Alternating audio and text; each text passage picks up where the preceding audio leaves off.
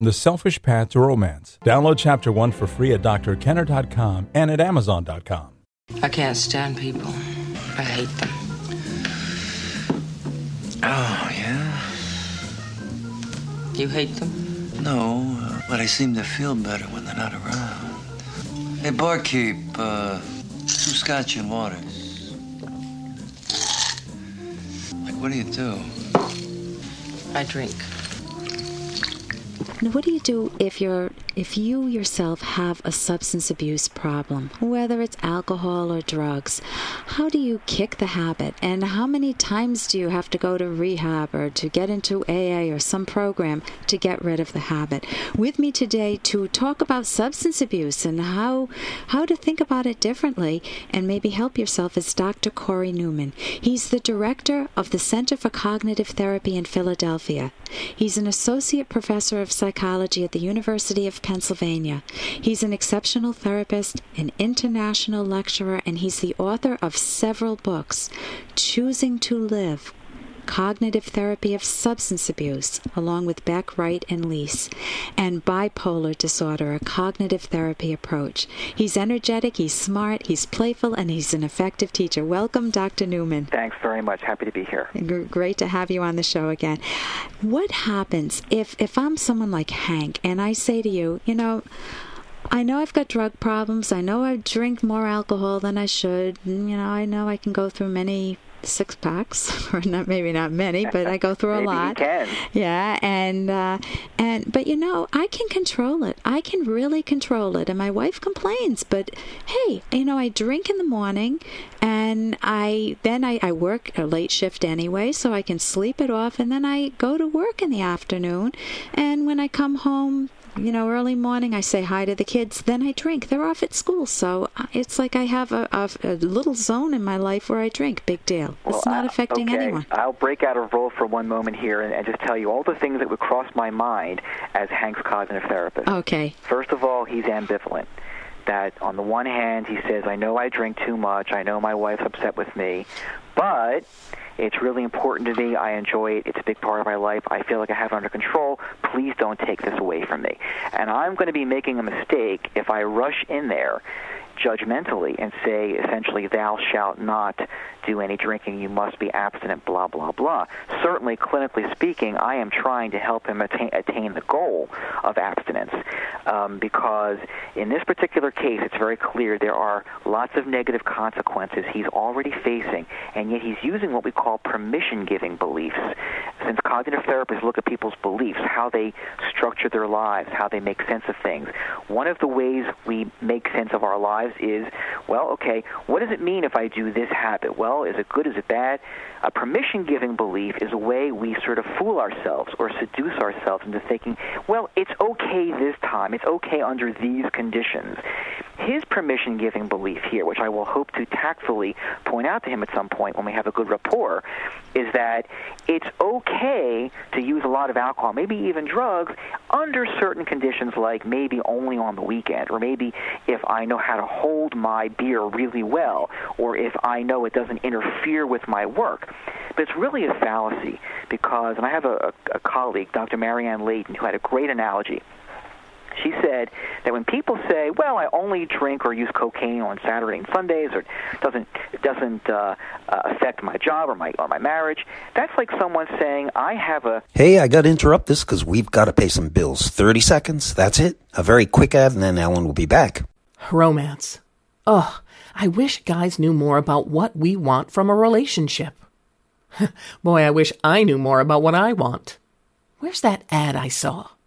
Ah, here it is The Selfish Path to Romance, a serious romance guidebook. Download chapter one for free at selfishromance.com and buy it at amazon.com. Hmm, The Selfish Path to Romance. That is interesting.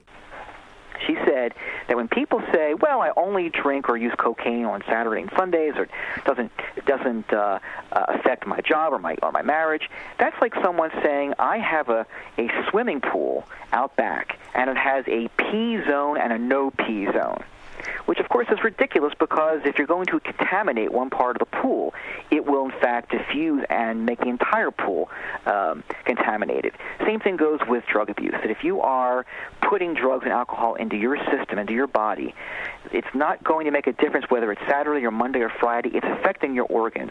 It won't matter if you drink on the weekends versus the weekdays. You will you will still not be as effective in your job or as a family person if you've been drinking and drugging heavily, no matter when it is.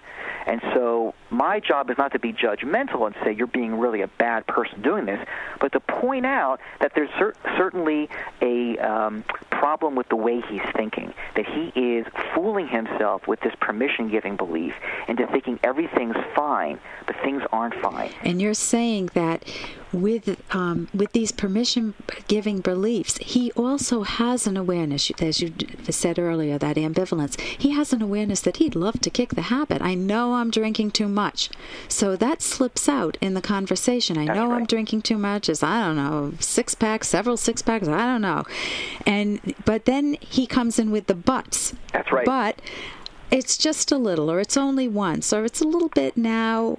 And, these words are a tip off, exactly. When people use words like a little bit, just, only, those are the kinds of words that are trying to sugarcoat things, make things okay. I just want to have a drink. You know, it's after work. I only snorted one or two lines. Um, I really just want to have a little bit of, of, of this stuff.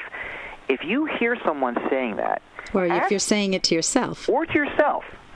Say it again, but take out those words. Take out the just and the only. Don't don't say to yourself, "I just want to have a drink." Say, "I want to have a drink." Cool. Don't say to yourself, "I only want to have a little. I only want to use a little bit." Say, "I want to use."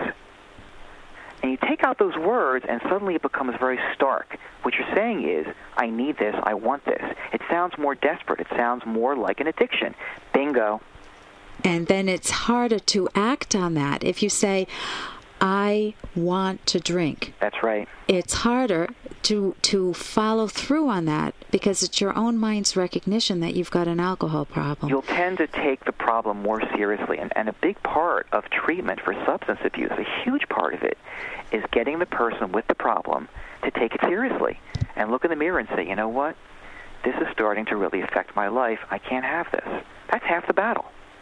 Right, because the benefits that they perceive are genuine too. You know, That's it right. gives me relief from my job, from all my problems. I don't have to think. And but those- not thinking those is the problem. Those are other beliefs we deal with, the beliefs that put a glow on the effect of the drugs and alcohol. I need this to be social. I couldn't be a happy person without this. I'd be miserable if I didn't drink. It's my one pleasure in life. Why would you my- rob me of it? That's right. My comeback to that would be, well, as long as you really view this as your only source of pleasure, certainly you will hang on to it for dear life, even if it kills you, pardon the pun. But maybe, if, with your permission, with your collaboration, we can talk about how you can have other ways in your life to have some joy and pleasure, which right now it seems like you don't have, or at least you think you don't have. And that's the big hurdle. Then we're back into what you and I have talked about before, which is people having difficulty facing and what they perceive as an overwhelming number of problems That's in their right. life that the alcohol or the drugs are drowning. it's it's quicker and easier to use drugs and alcohol to feel better temporarily. But quicker and easier isn't better. Better is being able to help yourself through coping, through managing problems, through finding a better way, through using your support system, through using your personal strengths and skills. Um, Your thinking skills, thinking- fundamentally. Thinking skills, absolutely. Right, and that's what cognitive therapy offers. I'm with Dr. Cory Newman right now. He's the director of the Center for Cognitive Therapy. And if you could give a website for people for people to um, contact, where they could find out perhaps if there's a cognitive therapist Sure. in their area. There um, is a group called the Academy of Cognitive Therapy, and the, the website is, in one big blurb, Academy of CT, at CT as in Cognitive Therapy, academyofct.org. On that website, you will be able to find therapists, cognitive therapists, who have met the high bar of uh, criteria for being in this academy um, in almost any state in the USA and many nations as well. Okay, and thank you so much for joining us today, Dr. Cory Newman. For more Dr. Kenner podcast, go to drkenner.com and please listen to this ad. Here's an excerpt from The Selfish Path to Romance, the Serious Romance Guidebook by clinical psychologist Dr. Ellen Kenner. How do you make yourself worthy? Genuine self esteem comes from relying on your power to think. Here are some examples of what that means taking rational action to pursue your values, not being paralyzed by fear, doubt, or guilt. Is there something that you really want in life, some rational value, but are afraid to go after? Taking conscious pride in the achievements you have honestly earned. Do you ever feel unwarranted guilt about a genuine achievement or about your moral virtues? Developing your moral character. Do you lie when it's convenient? Do you routinely break promises? Working to understand yourself. Are you afraid of looking into your own mind? You can download Chapter 1 for free by going to drkenner.com, and you can buy The Selfish Path to Romance at amazon.com.